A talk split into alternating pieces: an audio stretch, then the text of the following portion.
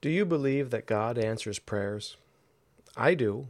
I've seen a lot of my prayers answered, but I've also seen many more of them go unanswered. So, how does this work? Well, the prophet Isaiah writes that God's thoughts and his ways are, are higher than ours. He works in ways that we just simply don't understand. The Apostle Paul wrote to the Corinthian church that uh, God will turn things upside down. He will frustrate the wise and use things that are nothing for something glorious. So, what does this all mean and how does it work?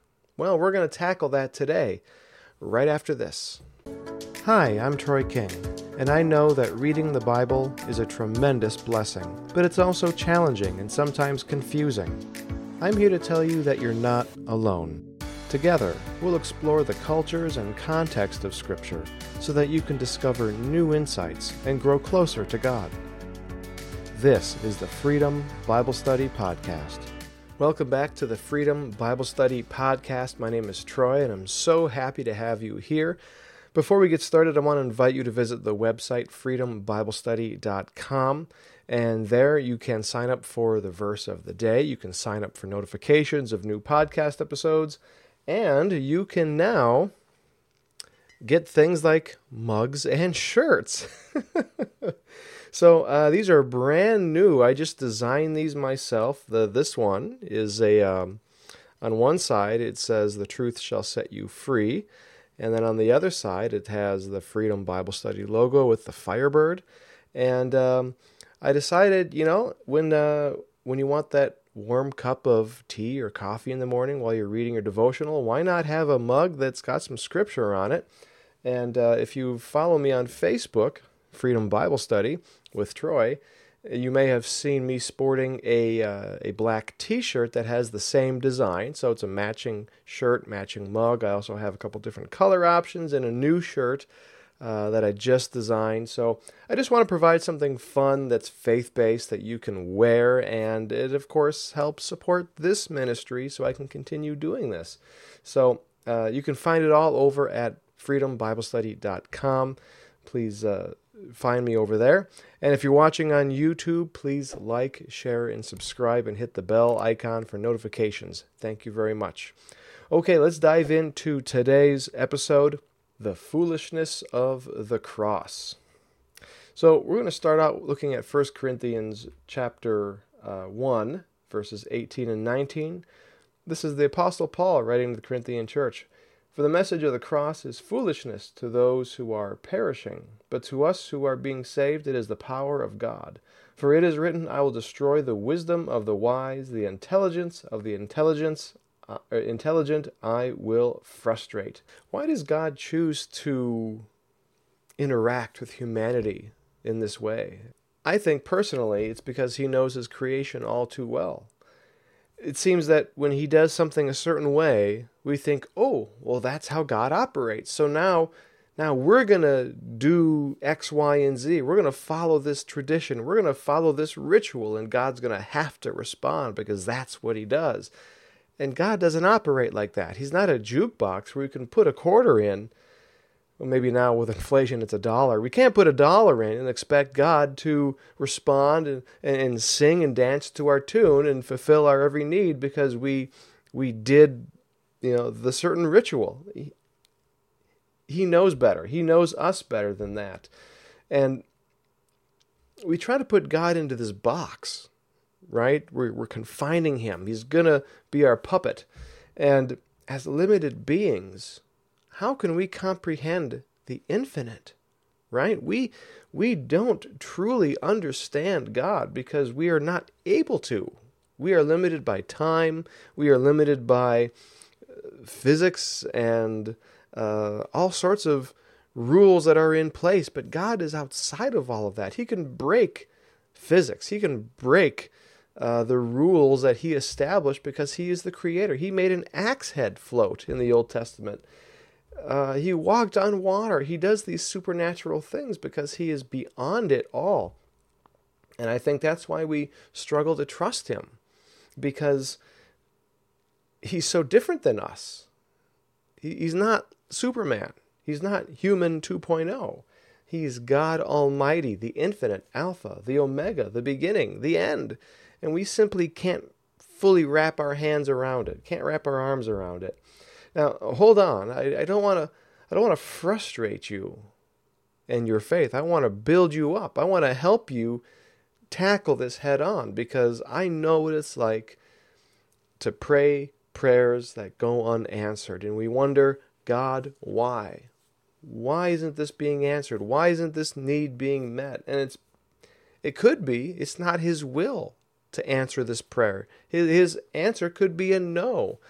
And he has a very good reason that he's not inclined to share with us, and quite frankly, reasons we may not even understand while we're on this earth in this life.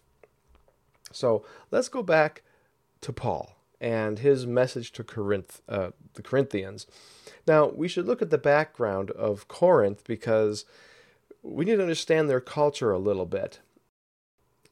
It was uh, the city was very culturally diverse. It was a hub of Roman paganism and immorality. So the Romans had a had a plethora of um, of gods and idols, and so this was a, a Roman town, and it was renowned for exemplary bronze work. Some of the early settlers. So Corinth goes way, way back, and at one point it got destroyed because of some rebellions and then Caesar came along and refounded it. And the people who moved in, they uh, they made their riches by unscrupulous means, by robbing graves and selling the proceeds and amassing great wealth.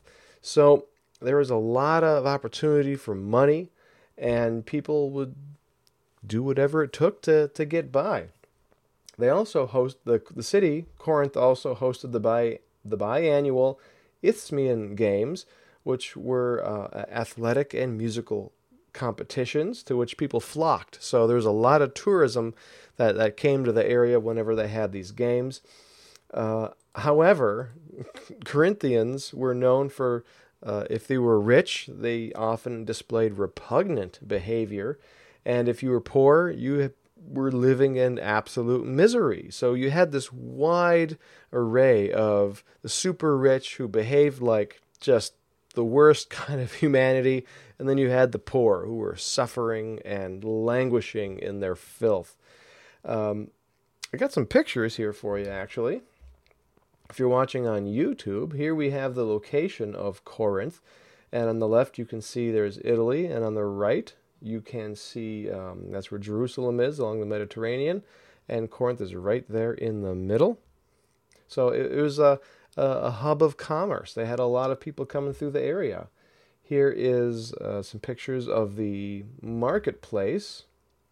Of course, uh, you know the ruins and such that they've excavated. This one's interesting. This is right right there in the middle. You can kind of see some inscription. This is the Babbius Monument. Oftentimes, when you wanted some notoriety, when you wanted um, to be known for something, you would build a monument, you would pave a road, you would do something and put your name all over it. So Babbius, uh, I believe the inscription something like I Babbius paid for this monument with my own money. There's a road um, where uh, a, fellow who was a treasurer for the city and he decided, you know, I'm gonna I'm gonna I'm gonna make a road and put my name on it. You know, I've made this road. I've paid for it with my own money. So there's a lot of things that that were just these people had egos, egos like none other, and they wanted everyone to know. They would in, inscribe their ego in stone for us to point our fingers at 2,000 years later. So that's the culture of Corinth. And you've got this super wealthy, you've got the super poor, everyone has got an ego. And uh, some members from Chloe's household report to Paul that there are some quarrels happening in the church. And, you know, we are all one body, right? That's Paul's message. And here we have these quarrels, we have division among the people. And we don't know much about Chloe except that she may have had some money. Um, Chloe was kind of a fancier name for people who were well to do. We don't know who the members were. We don't know if they were her brothers or slaves. The scholars are kind of uh, in dispute. But the, the thing to point out is that people are talking, right? Uh, we love gossip. I, I'm sure if you've ever been part of a, a church, that someone has spoken up and said, Hey, did you hear about Bill and Jane? Did you hear about this or that?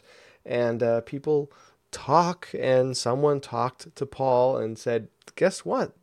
The Corinthians are a lot of infighting. And so the people are divided. They're taking sides. Some say, I follow Paul. I follow Apollos. I follow Cephas. I follow Christ. They are boasting about the people that they're following as if uh, you know they want some like they want a, a badge of honor or something and so uh, paul says guess what guys? Uh, were any of you baptized in my name? No. The only one worth bragging about is christ because he is the one who died.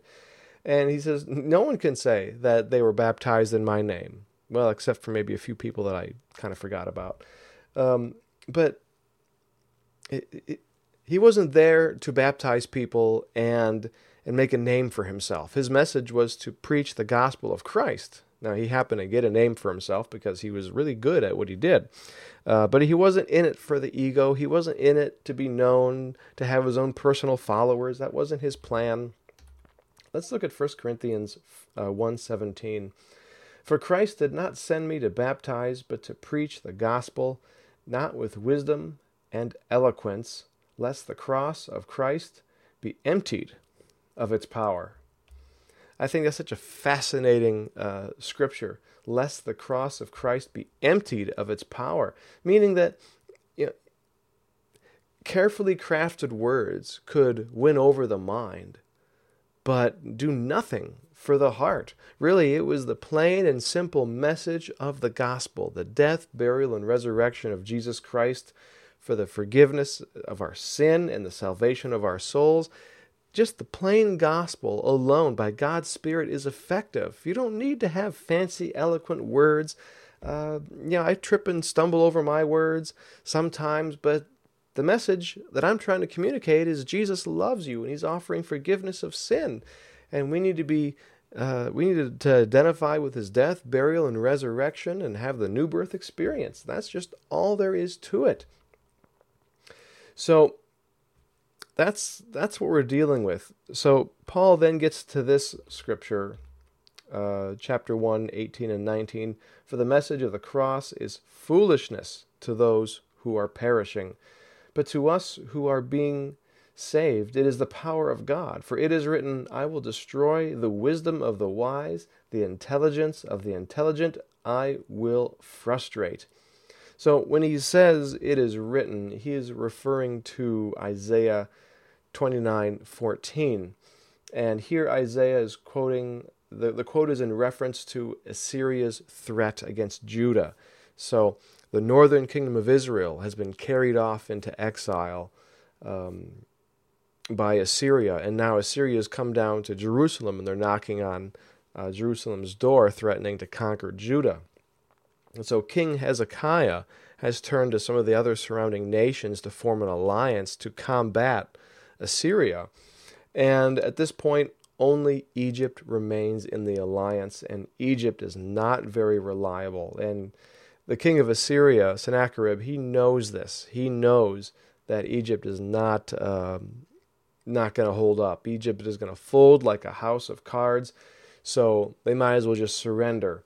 So what Isaiah is saying is that all Judah has to do is trust in God alone and he would deliver them. Now, there was no way that Judah could possibly save themselves. They were no match for the Assyrian army. But if they would trust God, God could defy all odds. He could defy all reason and give them victory. But King Hezekiah was struggling with that.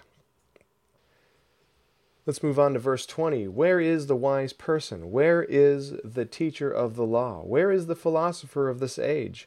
Has not God made foolish the wisdom of the world? Simply put, human wisdom cannot explain or make sense of God's plan. It doesn't make sense to our so called rational minds, but God is supernatural and He does as He pleases. Verse 21 For since in the wisdom of God, the world through its wisdom did not know Him, God was pleased through the foolishness of what was preached to save those who would believe. Have you ever heard somebody say, I've got my own salvation worked out with God. We have a deal. Him and I are like this.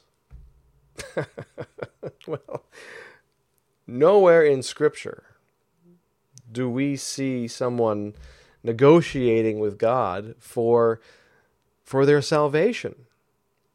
Uh, God has a plan. Now, if He wants to make the exception, He is free to do so. But we don't get to come to Him and make a deal on our terms. God has a plan of salvation, and if He chooses to make an exception, then then great. Like Elijah, for example. I mean, he Elijah never tasted death. He was whisked away uh, to heaven, leaving Elisha behind. But I'm not uh, I'm not going to suppose that God's got some sort of special plan for me.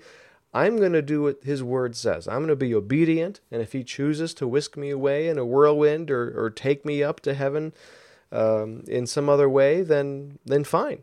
But uh, God doesn't allow for us to come to Him on our own terms. This is His creation. This is His playpen. We have to follow His rules. Um, we should come before Him with humility and just saying, Yes, Lord, I need your grace. I am a sinner. Please forgive me. Let's move into uh, verses 22 and 23. Jews demand signs and Greeks look for wisdom, but we preach Christ crucified, a stumbling block to the Jews and foolishness to the Gentiles. So the Jews were expecting certain signs from the Messiah. They looked at certain passages in Scripture and said, This is how it's going to be fulfilled. This is the way God is going to send the Messiah. And uh, I, in one commentary, it put it like this the, the, the Jews' minds were matter of fact and crudely concrete. They demanded signs to satisfy their inflexibility. Oh my goodness, that is an indictment if I ever heard one. Have you ever described someone as uh, crudely concrete, their, their way of thinking? I mean, yikes. But, but it, it's so true. They come and they ridicule him and, and uh, chastise him for doing good works and healing people on the Sabbath, and they demand signs. Even on the cross, they said, Come down and we'll believe you. But, you, but we know that even if he did come down off that cross, they still wouldn't have believed him for whatever reason because the, their hearts were so hard and their minds so inflexible. They expected a military ruler who would restore Israel to her former glory. And God wasn't about establishing a human kingdom, He was concerned about reconciling the relationship between mankind and God and establishing a heavenly kingdom. The Greeks, they look for something to dazzle them. They love philosophy. They want something to pique their interest. And so, to both of them, a crucified Messiah was humiliation, was defeat. The Jews are looking for a mighty military leader, and instead it's a guy dying on a cross. Now, how is that saving Israel? How is that destroying Rome? It doesn't make sense to them. Yes, the cross of Christ is foolish to the Jews because their hearts and minds are inflexible, they're crudely concrete, and they're not allowing themselves to see the bigger picture, the picture that God has in mind. The Greeks just want something to tickle their ears, they want to entertain their philosophy. For them, it was about you know, I mean, you've seen some of those uh, those action movies where they're showing the Greek army. I mean, those guys were built and they were ferocious, and uh, a guy dying on a cross doesn't inspire a lot of confidence when you think about that kind of culture. So, yes, to them, it, the cross is absolute foolishness. Let's look at verse 24. But to those whom God has called, both Jews and Greeks, Christ the power of God and the wisdom of God. The cross of Christ is God's power. It's God's wisdom. It's something that that the, the Jews and the Greeks of the age just couldn't accept. But for those who would believe, for those who would understand that, oh, there's something bigger going on here, there's something grander going on, there's something more powerful here. This is indeed the power of God to pay the penalty of human sin by coming to earth as Jesus and dying for sins that he didn't owe. Everyone has the opportunity to believe. Even both Jews and Greeks had uh, they had people who did believe. It's not that all Jews and all Greeks refused to believe. There were some who did believe, and they found the power of the cross. And they found salvation. The cross is a demonstration of God's power and his wisdom. Verse 25 For the foolishness of God is wiser than human wisdom, and the weakness of God is stronger than human strength. Now, of course, these are more rhetorical in nature. By way of comparison, we know that God isn't weak, and God certainly is not foolish. Verse 26 Brothers and sisters, think of what you were when you were called. Not many of you were wise by human standards, not many were influential, nor many were of noble, noble birth.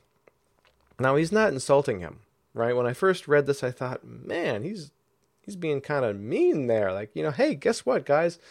You're not so hot. You're not so good looking, and you're not influential. So what have you got? But what what he's what he's trying to say is that you don't have to be intelligent to be saved by God. You don't have to be wealthy or or well connected to receive God's forgiveness, to receive his mercy and grace. They were they, they came as they were, battered and bruised and broken, and God saved them anyhow. That just testifies to the mercy of God. Verses 27 and 28. But God chose the foolish things of the world to shame the wise. God chose the weak things of the world to shame the strong. God chose the lowly things of this world that are uh, of this world and the despised things and the things that are not to nullify the things that are. What is Paul saying? Because this verse gets a little squirrely um, unless you read it in, in the NLT translation. This is the NIV translation. But what Paul is saying is that God is turning human wisdom upside down. Foolish things to shame the wise, weak to shame the strong, things that are counted as nothing. He uses them to make what the world considers to be important as ineffective. So he is totally working backwards, making uh, just everything contrary to what we might expect. But that's the nature of God. He is so different than us. He thinks and, and, and acts so much, so much differently. Verses 29 and 30 so that, this is why, so that no one may boast before him. It is because of him that you are in Christ Jesus, who has become for us wisdom from God that is our righteousness, holiness, and redemption. So, what Paul is saying is that we are saved by grace through faith. It's because of Jesus. If we were to come to God with our wisdom or our strength and say, You have to save me, I'm worthy because of this, we would have our own reason to boast. I made it to heaven because I was strong. I made it to heaven because I won the jackpot. I, uh, I made it to heaven because I started a really successful business but I lived in sin. I lived like a pig. Uh, no, it is because of God's grace that we have been saved. Us lowly and meek sinners, we have come before a holy and righteous God with our hat in our hand, on our knees, asking for forgiveness and finding the Lord's unfailing love and mercy. What a wonderful God that we serve, uh, because he he he frustrates the wise and he turns all these things upside down, uh, so that we just have to give him more praise. Let's look at verse 31. Therefore, as it is written, let the one who boasts boast in the Lord. Now, this is a quote from Jeremiah 9:24, and what's important to know is in Jeremiah, Judah is facing judgment for their refusal to turn back to the Lord. So Jeremiah is um, you know he's he's delivering this message of condemnation and they're refusing to listen. And so uh, i think if if paul is quoting from the old testament we should probably look at what the context of that passage was. And this is what jeremiah 9 23 and 24 says. This is what the lord says let not the wise boast of their wisdom or the strong boast of their strength or the rich boast of their riches but let the one who boasts boast about this, that they have the understanding to know me, that I am the Lord, who exercises kindness, justice, and righteousness on earth. For in these I delight, declares the Lord. So, uh, like I said, Jeremiah was a prophet to the nation of Judah, and Judah believed that God would never send judgment because he said, I'll always have a descendant of David on the throne. So, how could we possibly be carried off into exile? How could Jerusalem possibly be, be destroyed? It doesn't make sense. But yet they refused to listen, and God did send judgment. And Judah was destroyed, Jerusalem was destroyed, and um, that was it. So, God is saying, listen, you know, don't boast in your might. Don't don't boast in your intelligence because uh, I'm going to do what I want. I'm going to carry out my plans. And if you're going to boast about anything, just boast that you know me. And and Paul is saying, boast in the Lord. Boast that Jesus Christ has saved you in in his grace and his mercy. He picked us up out of the dust and out of the dirt and cleaned us off and bestowed his righteousness upon us. Praise God. Hallelujah. There's nothing better than that. So God works in ways that we simply cannot understand. And that's why faith is so important. That's why we have to believe in the face of every reason not to believe. Science may say God doesn't exist, and here's why. We still have to believe. We may look at scripture that we don't understand, passages that, that challenge our faith, challenge our, our, our closely held beliefs, and we have to say, I still believe even though I don't understand.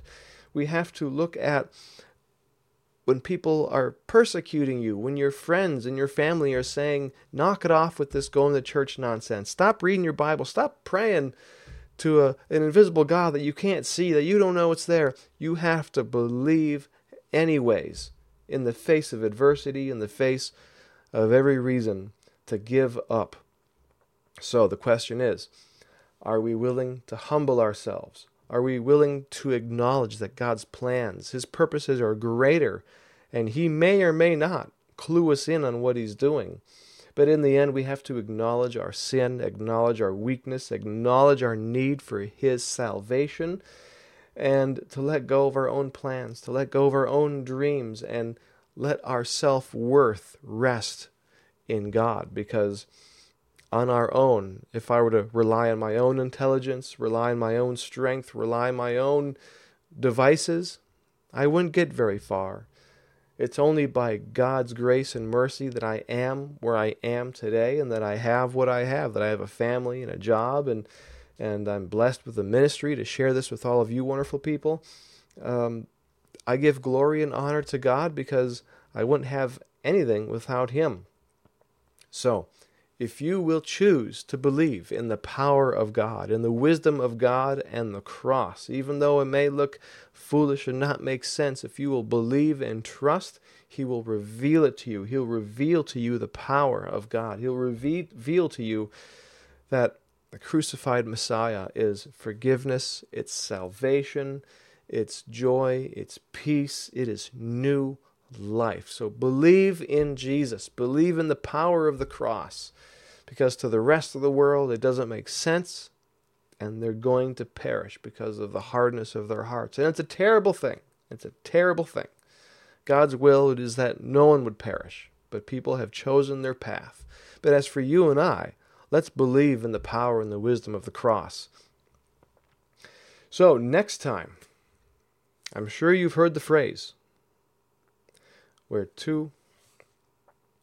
So, I want to close out today's episode with a prayer. If you will please join me. Dear Lord, mighty God, I worship and exalt you. I understand that your thoughts and your ways are so much higher than mine, I can't begin to even comprehend. But Lord, I trust you. I believe in you. And Lord, I ask for your forgiveness of my sin because I am dependent on you as my Savior, as my King. Lord, let my life be for you. I am your servant. I am yours, mighty God. Have your way in my life and help me to walk in your footsteps and follow your paths. I love you in the name of Jesus. All right, so next time, I'm sure you've heard the phrase, where two or more are gathered, there I will be in their midst. this is from Matthew 18, and this passage is often taken out of context, and I am guilty as a worship leader of using this out of context when you have those services that are uh, few in number and well there's only a couple of us here but the lord's going to be here because where two or three are gathered in his name there i will be but the meaning of that passage in matthew 18 is not actually what you think and that's actually a good thing so we're going to tackle this head on next week join me won't you until then, have a great week. Thank you so much for being here. God bless. Please uh, remember to check out uh, the Freedom Bible Study website, freedombiblestudy.com, and you can subscribe to YouTube channel here. Uh, there's links around here somewhere. Go ahead and subscribe, and we'll see you next time. Thank you so much. God bless.